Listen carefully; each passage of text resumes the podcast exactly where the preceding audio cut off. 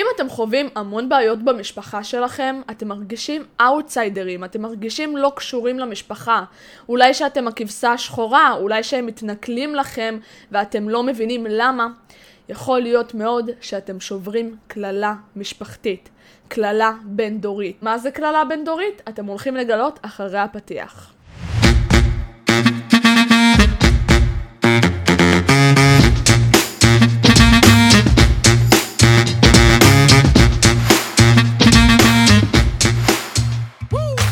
אז ברוכים הבאים לעוד פרק בפודקאסט שלי, כאן ליאל סולימן, ואני הולכת לדבר איתכם על אחד הנושאים שבאמת הכי הכי קרובים לליבי, וזה שבירת מעגל משפחתי, ריפוי משפחתי.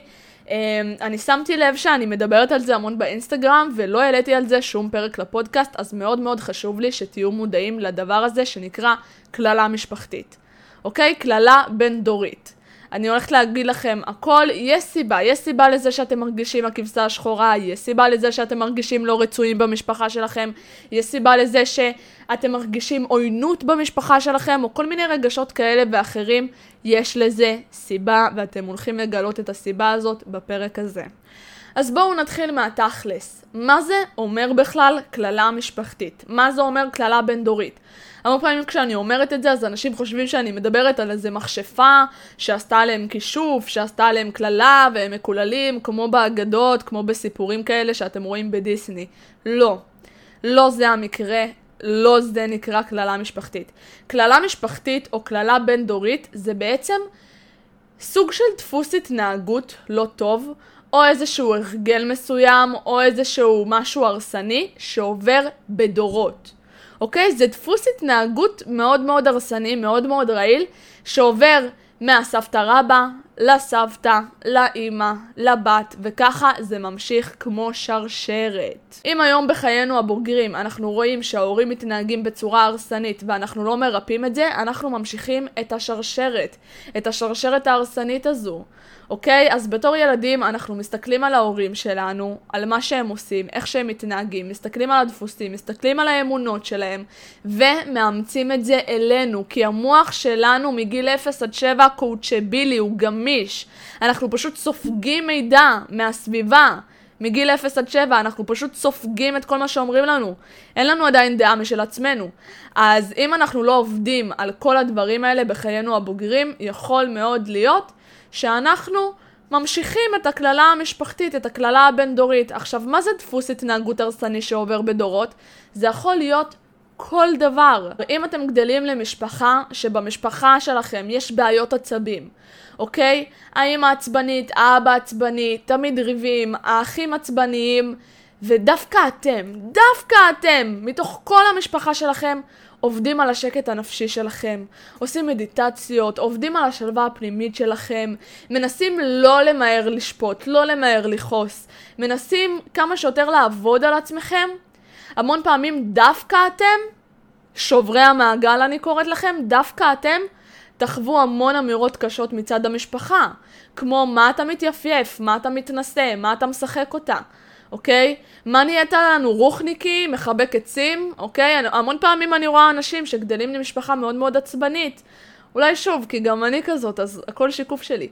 אמ, שגדלים למשפחה עצבנית והם עובדים על השלווה הפנימית שלהם ומנסים לעבוד על הכעס שלהם, והם חווים המון זלזול מצד ההורים.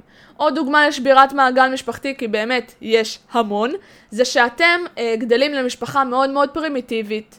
אה, מאוד שחור או לבן, מאוד קיצונית בדעות שלה, זאת אומרת המון חוקים, אה, או משפחה שהיא חרדית. חוקים מאוד מאוד מאוד ברורים, פרימיטיביות, יושנה, ואתם, דווקא אתם, בחרתם בדרך הליברלית.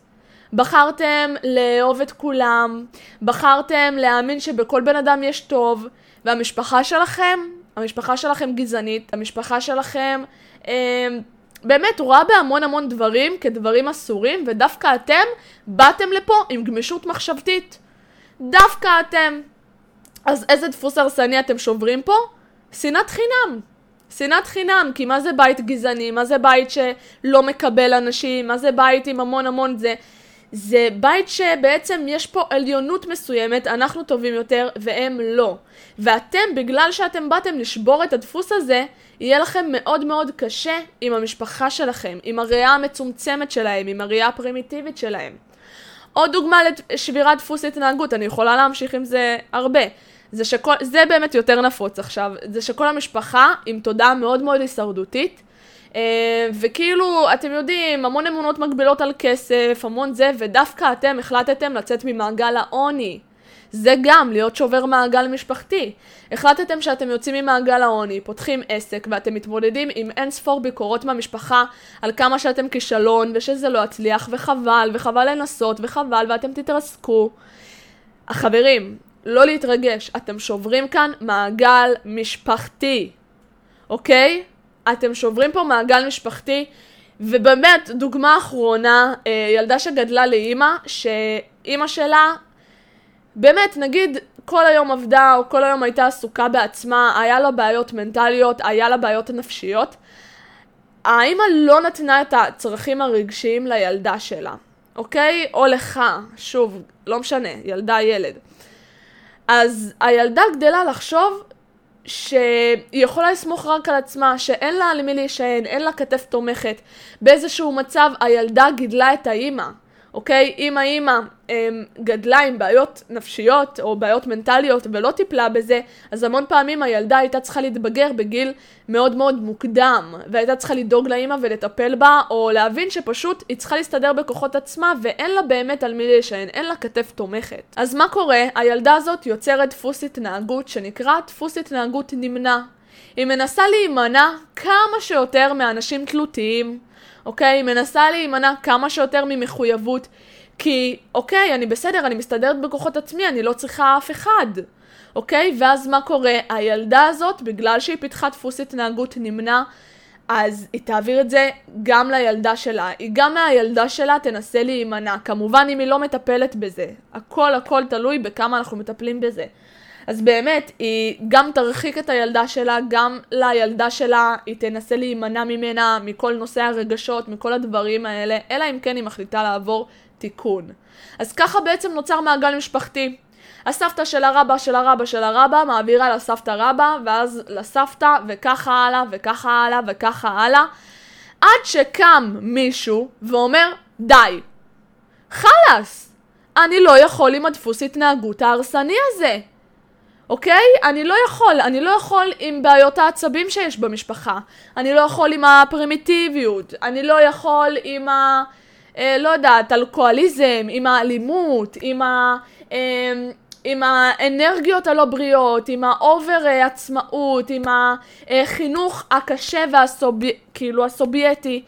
אני לא יכול. מספיק. אז אני רוצה ממש תוך כדי שאתם שומעים את מה שאני אומרת עכשיו, שתנסו לחשוב עם עצמכם איזה דפוס התנהגות הרסני אני שובר. כי אם אתם מאזינים לפרק הזה, כנראה שאתם שוברים דפוס התנהגות הרסני כלשהו במשפחה. המון פעמים, בהמון משפחות, אנחנו נשבור דפוס התנהגות הרסני ואנחנו לא נהיה מודעים לזה אפילו. כי מה לעשות, המשפחות שלנו, אוקיי, ההורים שלנו, הסבא, הסבתא, הם הגיעו מדור אחר. מדור עם יותר מלחמות, מדור עם יותר תודעת הישרדות, מדור עם יותר תודעת אגו. תחשבו כמה מלחמות היה בתקופה של ההורים שלנו. אוקיי? אני לא מדברת רק על הצעירים ילידי שנות האלפיים. גם ילידי שנות התשעים, גם ילידי שנות השמונים. תחשבו באיזה מצב ההורים שלנו גדלו. אז באמת, אם יש לכם טיפה כעס על המשפחה שלכם, יואו, איזה באסה שאני שובר את המעגל, למה דווקא אני? זה לא סתם מגיע אליכם. יש לכם את הכוחות לשבור את המעגל. יש סיבה שזה עבר דורות. עכשיו, בואו אני אגיד לכם משהו. זה כואב פי אלף מאשר סתם לרפא טראומה של עצמנו. כי תחשבו שאנחנו סוחבים טראומות לא רק שלי. אני לא מרפא רק, רק את הטראומה שלי. אני מרפא fucking את הטראומה של כל השושלת שלפניי, של כל השבע דורות שלפניי. תחשבו מה זה, זה מטורף, זה פסיכי. זה פסיכי. אני באופן אישי מרגישה שאני מרפא את הטראומה הזאת של הנשים העצמאיות. אני רואה את זה המון במשפחה מצד האימא שלי. קודם כל, הם תשע אחים ושבע אחיות מצד האימא, וכל האחיות גם מאוד מאוד, אה, כל אחת לקחה את זה לדרך שלה, אבל מאוד עצמאיות, יש נשים חזקות שלא צריכות עזרה מאף אחד. ואתן רואות איך הדינמיקה הזו הורסת אותן ומרחיקה אותן מהאנרגיה הנקבית שלהן. אתם פשוט רואים איך הדינמיקה הזו מקשה עליהן. באמת, אני, אני רואה את אימא שלי, אני רואה מה קורה לה, אני רואה כמה קשה לה. וזה זה, זה כאילו לא לבקש עזרה, זה תמיד להיות בשליטה, זה תמיד להיות על הכל. לא. לא. אני פה כדי לדבר על הרגשות, אני פה כדי לדבר על הדברים הכואבים. אני פה כדי להחלים את האנרגיה הנקבית שלי לא רק בשבילי, אלא גם עבור אימא שלי וגם עבור סבתא וסבתא רבא. אוקיי? עבור כל הדורות. אז איך תדעו באמת אם אתם שוברים מעגל משפחתי, אם אתם שוברים קללה בין דורית? אם אתם מפתחים מודעות עצמית, זה כבר חלק מזה. אוקיי? כי כשאני מפתחת מודעות עצמית ומתחילה ללמוד על התת מודע שלי, להבין את הטראומות שלי, להבין למה אני מתנהגת בדרך שאני מתנהגת, זה כבר פתח לריפוי. ובגלל שאני עובדת על הריפוי העצמי שלי, המון המון פעמים הריפוי הזה יהיה קשור גם לדברים בתוך המשפחה שלי. תאמינו או לא, רוב הבעיות שלנו זה מתוך התא המשפחתי, אוקיי? זה בגלל אני, למשל, בעיה במערכת יחסים עם בן הזוג שלי, זה כי לא ריפאתי דברים מסוימים מול ההורים שלי, אוקיי? זה שאני אובר תלותית בבן הזוג שלי, זה כי יש לי חרדת נטישה בכלל מאימא שלי. אוקיי? זה כי תמיד הייתי צריכה לרדוף אחריה בשביל תשומת הלב שלה. זה למה את רודפת אחרי גברים, בשביל תשומת הלב שלהם. המון מהבעיות שלנו בכלל מתחילים במשפחה שלנו, בבית שלנו. לכן, אם אתם מפתחים מודעות עצמית, זה כבר סימן לכך שאתם שוברים פה איזשהו דפוס. עוד סימן לזה שאתם שוברים מעגל, אתם לא מפחדים לדבר על הכבשה השחורה של המשפחה. אתם לא מפחדים להצביע על הדברים הדפוקים במשפחה שלכם. כן, אמא, את לא נתת לי מספיק את הצרכים האלה והאלה, זה בסדר לומר את זה. זה בסדר לומר, כן, אני כרגע צריכה ללכת לחדר שלי, כי כולכם פה באווירה כועסת וזה לא נעים לי, אני הולכת לחדר. זה בסדר להפנות איזה רגע אצבע על מה שקורה. לא אצבע מאשימה, עוד מעט אני אגיד לכם איך לצאת מעמדת הקורבן, כי המון פעמים כשאנחנו חושבים שאנחנו שוברים מעגל משפחתי, אנחנו נכנסים, נכנסים ישר לדפוס הקורבן. אוי איזה באסה, המשפחה שלי דפוקה ואני טוב ואני בסדר ואני אלוהים. לא, אתם לא. אוקיי? אז עוד מעט אני אסביר לכם גם איך להתגבר על זה. אז עוד סימן לזה שאתם שוברים דפוס התנהגות מסוים במשפחה, זה שאתם מזהים דפוס התנהגות הרסני בעצמכם, ואז אתם פועלים לשפר את זה. למשל, אני, אני לא נולדתי ליברלית. אני לא נולדתי אה, עצמאית וחזקה, ואני לא נולדתי גם עם האנרגיה הנקבית שלי. לא נולדתי כשאני... אתם יודעים, לא, זה לא דברים שבאו לי הכי הכי טבעי. הייתי צריכה ללמוד לעשות את זה. אז קודם כל זיהיתי את הדפוס התנהגות ההרסני שלי, למשל כמו הדחקת רגשות. ואז התחלתי לעבוד על זה. אז אם אתם מזהים דפוס התנהגות הרסני בעצמכם ואתם עובדים עליו, כבר תדעו שאתם עושים פה ריפוי משפחתי גם. עוד סימן לזה שאתם שוברי מעגל זה שאתם לא מפחדים ללכת בדרך שלכם. אתם לא מפחדים לערער על האמונות המקבילות של המשפחה, על כל מיני אמונות שהחדירו לכם בתור ילדים, אתם לא מפחדים להטיל ספק, ולא רק שאתם לא מפחדים להטיל ספק, אתם לא מפחדים ללכת בדרך שלכם. אתם לא מפחדים לסלול לעצמכם את הדרך של החיים שלכם באופן אובייקטיבי, ללא קשר לתפקיד שלכם במשפחה. אוקיי? אז אם התפקיד שלי במשפחה היה להיות הילדה האחראית, אני פתאום לא מפחדת לשבור שנייה את הסטיגמה של האחראית. אני פתאום שנייה מנסה למצוא את עצמי, לעשות כל מיני דברים נועזים, כי אני לא רק אחראית ושמרנית וזאת שמתנהגת וילדה טובה, אני מחפשת עכשיו את הדרך שלי. אז אם אתם רואים אנשים מאוד מרדנים, תדעו בדרך כלל שהם שוברים קללה משפחתית. אה, ושוב, כל דבר צריך להיות באיזון, אני מאמינה שלא צריך למרוד בקטע של אני לא מדברת איתכם יותר, ואתם חרא של אנשים ובלה בלה בלה. עוד מעט אני אתן לכם נקודת מבט מאוד מאוד גבוהה על דברים. אני כן מאמינה שגם מהמשפחות הכי קשות, אפשר לעבור תהליך. לא חייב לדבר עם המשפחה ולהיות בקשר כמובן, אם הם נותנים אנרגיות לא טובות, כמובן, כמובן. אבל מה כן אפשר לעשות? זה לצאת לדרך העצמאית שלי, וכשהלב שלי נקי כלפי המשפחה, כש, כשסגרתי מעגל, לא בהכרח מולם, פשוט עם עצמי, סלחתי להם. סלחתי, זה אפשרי. אוקיי? אם אתם מתים לצאת מהבית כי המשפחה חונקת עליכם ואתם שוברים כלל משפחתית ואתם לא יכולים להיות עם האנרגיות האלה, אני מבינה אתכם, אני גם שם. אבל תוודאו שאתם יוצאים מהבית כשאין לכם את הכאוס הפנימי הזה בפנים, כי זה ירדוף אתכם לכל מקום שתלכו. אז באמת, זה היה סימנים לשוברי מעגל. בואו באמת נדבר על זה, מה קורה אם אני שוברת מעגל משפחתי, אם אני שוברת קללה משפחתית, ואני כועסת על המשפחה שלי, אני כועסת על ההורים שלי, על זה שהם לא נתנו לי אהבה בדרך שהייתי צריכה, על זה שהם הם אלה שנתנו לי את הדפוס, כאילו למה לא ריפאתם את זה בעצמכם? למה? למה אני צריכה לעשות את זה? אני יודעת שזה מחשבות שעוברות לאנשים בראש. אני יודעת שזה מחשבות שעוברים לאנשים כמו, למה אני במשפחה הזאת? למה דווקא אני? אז בואו ניקח נשימה. בואו ניקח נשימה עמוקה עמוקה עמוקה. עד עכשיו אני הייתי בפשן שלי, בהתלהבות שלי. בא לי להיכנס איתכם לזון רוחני. אתם מרשים לי להיכנס איתכם לזון רוחני רגע? אתם מרשים לי לתת פה איזה נק... נקודת מבט רוחנית מסוימת? אז אם נסתכל על כל הדברים האלה מנקודת מבט רוחנית, מנקודת מבט גבוהה, נסתכל על דברים מלמעלה, ננתק את עצמנו שנייה מעמדת הקורבן, עם כמה שזה קשה, ונסתכל על דברים מלמעלה בפרופורציה, אתם תגלו דבר מדהים. אתם תגלו שאתם בחרתם את המשפחה הזו. אתם כנשמות, אם יש כאן אנשים שלא מאמינים בזה, אם אתם לא מאמינים בזה שאתם כנשמות למעלה בוחרים את ההורים שלכם, את המשפחה שלכם, זה גם בסדר, אוקיי? אז אל תיקחו את נקודת המבט הזו, תיקחו את נקודת המבט הפסיכולוגית שבעצם אומרת לכם שהמשפחה שלכם נועדה ללחוץ על הטריגרים שלכם, כרגע לוחצת לכם על טריגרים כדי שתעברו ריפוי בעצמכם. אוקיי? ו- ואז מתוך זה תשפיעו ותעשו טוב בעולם. עכשיו בואו, אם אני מסתכלת על זה מנקודת מבט רוחנית, אנחנו, הנשמה שלנו, בחרה את ההורים שלנו. היא בחרה את ההורים שלנו, היא בחרה את האחים שלנו, היא בחרה את המתמודדים שלנו למסע החיים. אוקיי? המון פעמים גם אחים שלנו, תקראו את הספר מכתבים מהעולם הבא, זה גם יעשה לכם סדר בכל מה שקשור לזה, אבל נגיד אחים שלנו, אז יש להם את אותם שיעורים כמונו, אוקיי? הם בחרו גם להיוולד להורים שלנו, כי גם להם יש את השיעורים האלה ללמוד, כל אחד לומד את השיעור שלו בצורה שונה.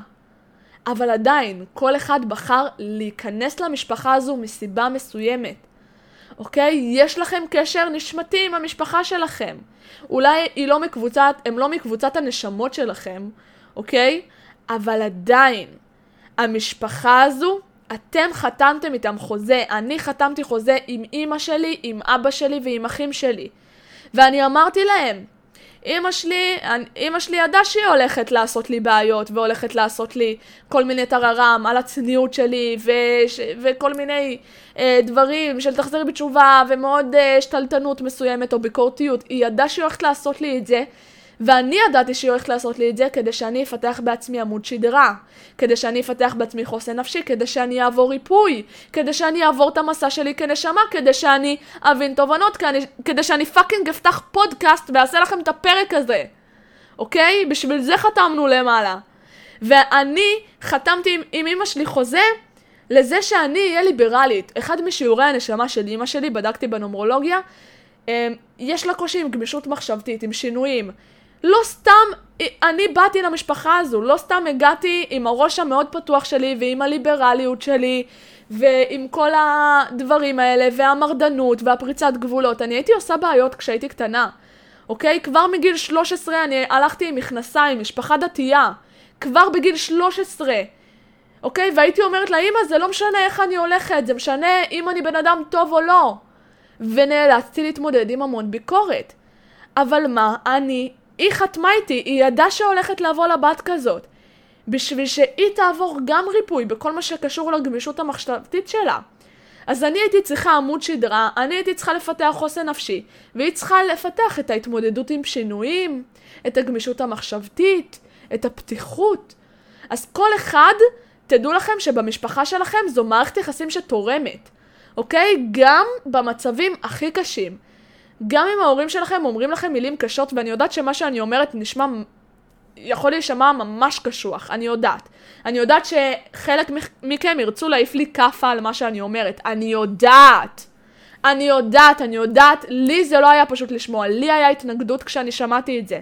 אבל תאמינו לי, נקודת המבט הזו נתנה לי פתח לכל כך חמלה בלב שלי, לכל כך אהבה. פתאום שחררתי טינה מהמשפחה שלי. שחררתי. פתאום הבנתי, וואו, לא סתם, זה... תקשיבו, לסלוח למשפחה שלנו זה תהליך שיכול לקחת חודשים, שנים, וגם גלגול חיים שלם, אפילו בגלגול הבא, אוקיי?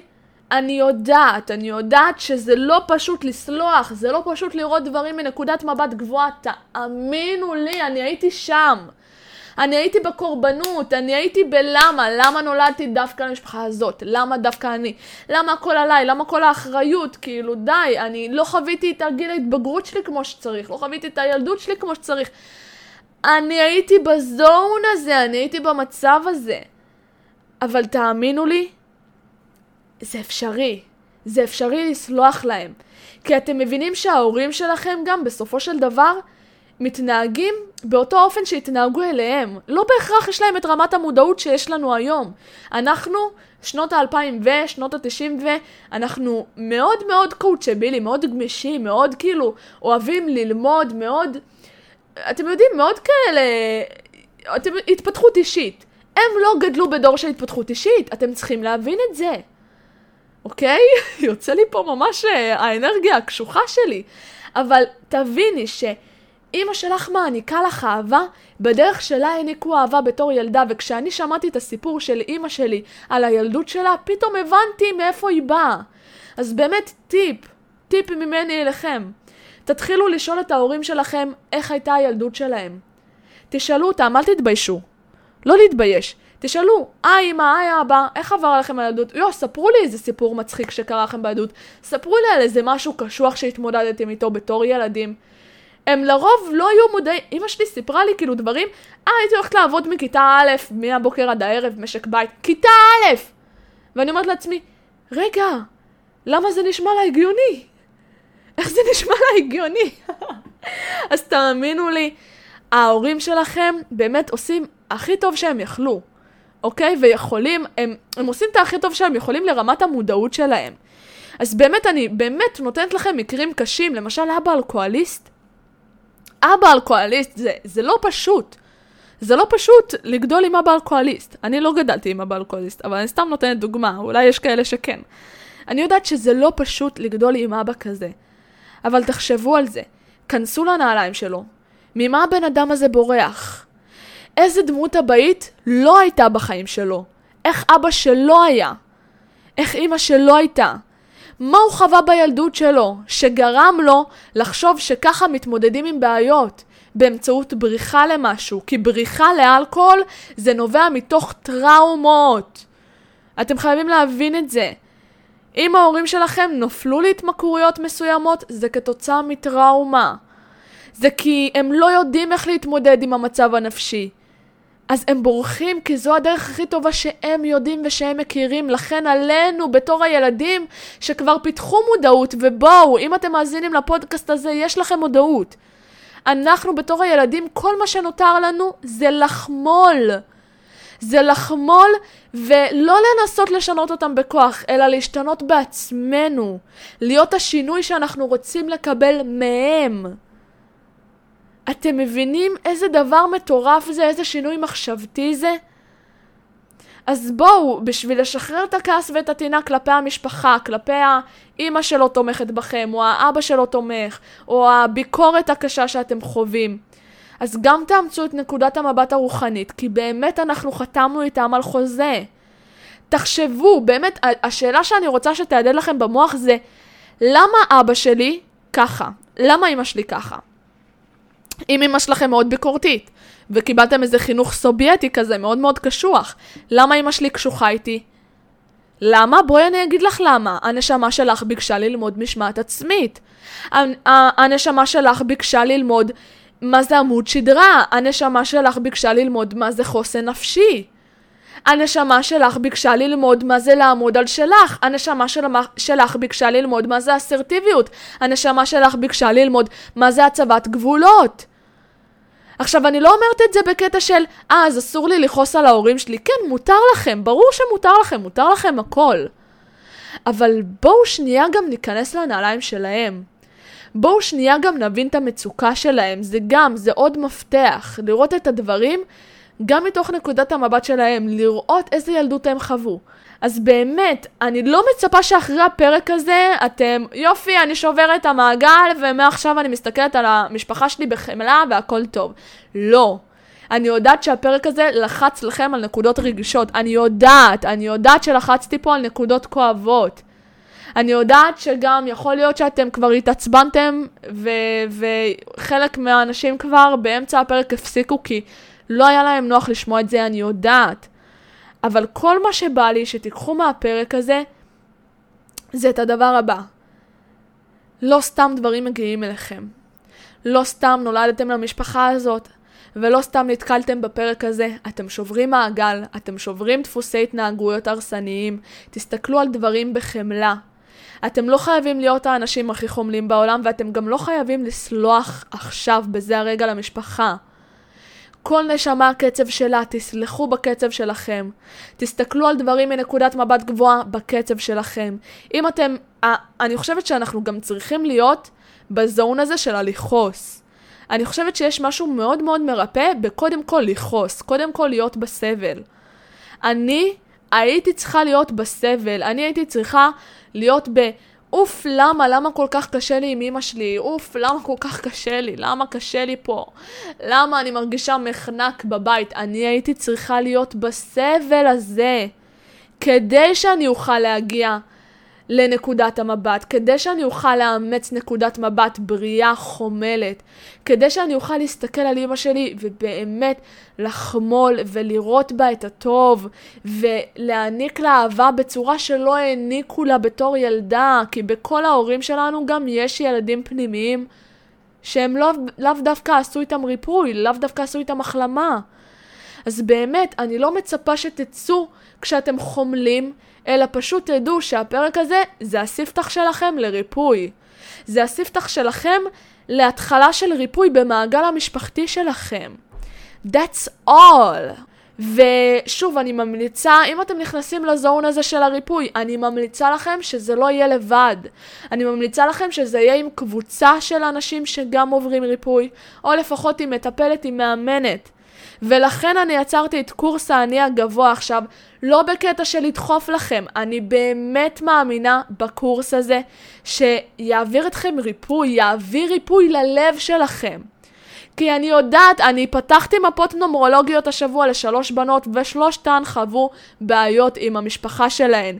אני ממגנטת אליי אנשים כאלה כדי שאני אוכל גם לרפא אותם. אז אם אתם אה, שוברים פה איזשהו דפוס התנהגות משפחתי, אתם שוברים קללה משפחתית, אל תעשו את זה לבד, זה המון אחריות, זה המון עומס, אני יודעת. בואו תהיו בקבוצה של אנשים עם אותו mindset. אוקיי? הקורס מתחיל ב-13 בנובמבר. באמת, קורס של שבעה מפגשים, כל מפגש יעביר אתכם חתיכת ריפוי, אתם תסתכלו על הנקודות הכי כואבות שלכם, כי זה משהו שאני מאוד מאמינה בו, לעבור דרך החושך כדי להגיע אל האור. אתם תעברו דרך החושך ב... אני, אני באמת, אני לא... אני לא מההתפתחות האישית החיובית, ותחשבו טוב ויהיה טוב, לא. אני פה כדי להגיד לכם, בואו תסתכלו על הדארק, אל תפחדו מהחושך, אל תפחדו. תסתכלו על מה דפוק, ובואו נרפא את זה ביחד. בואו כדי להגיע לנקודת המבט החומלת, הסלחנית, המדהימה, כדי להגיע לאלוקות שבנו, כדי להגיע לאני הגבוה שלנו, בואו נעבור דרך האני הנמוך. אוקיי? לא סתם קראתי לקורס האני הגבוה, כי כדי להגיע לאני הגבוה שלנו, אנחנו קודם כל צריכים להתחיל מלמטה. וזה מה שאתם הולכים לעבור. וכן, בשבעה מפגשים חד משמעית אפשר לעבור את זה. אני נותנת את כל השיטות שאני למדתי בעצמי. shadow work. זה דברים שלא מלמדים בארץ, זה דברים שאני הייתי צריכה לחפור ימים שלמים על סרטונים מחו"ל, והייתי צריכה לצפות בסרטונים מחו"ל ולתרגם אותם בראש שלי ולסכם אותם בראש שלי. אני מביאה פה חומר ש... אין את זה, באמת שאין את זה בקורסים אחרים. חומר שאני ניסיתי בעצמי, ובזכות זה אני עברתי ריפוי, ריפוי במשפחה שלי, ריפוי לאנרגיה הנקבית שלי, ריפוי במערכות היחסים בחיי. אז אם מה שאמרתי עכשיו עשה לכם איזשהו רטט בלב, ונתן לכם איזשהו קריאה, והיה לכם איזושהי התרגשות, בואו. אוקיי, אני סוגרת את ההרשמה כבר שבוע הבא. חצי מהמקומות נתפסו כבר. ולא בא לי שתפספסו את ההזדמנות הזאת לעבור ריפוי. לא סתם נתקלתם בפרק הזה, לא סתם זה קרה עכשיו. אוקיי? ואני אומרת את זה, ויש לי אור ברווז. אני צמרמורות, אני צמרמורות פה. אז באמת, עד כאן היה הפרק שלנו להיום. כל מה שבא לי לאחל לכם זה בהצלחה. בהצלחה בלשבור את הדפוס המשפחתי. קטן עליכם, אני באמת מאמינה בכם. ולא סתם התמגנטתם אליי, יש בי אנרגיה מאוד מאוד כזאת תוססת, מאוד מאוד קשוחה לפעמים, וכנראה שאתם גם שוברים דפוסים שמאוד דומים לדפוסים שאני שוברת. אז באמת בא לי להעניק לכם את כל הכוחות הנפשיים, זה קטן עליכם. וזהו, אנחנו נתראה בפרק הבא של עוברים גלו-אפ.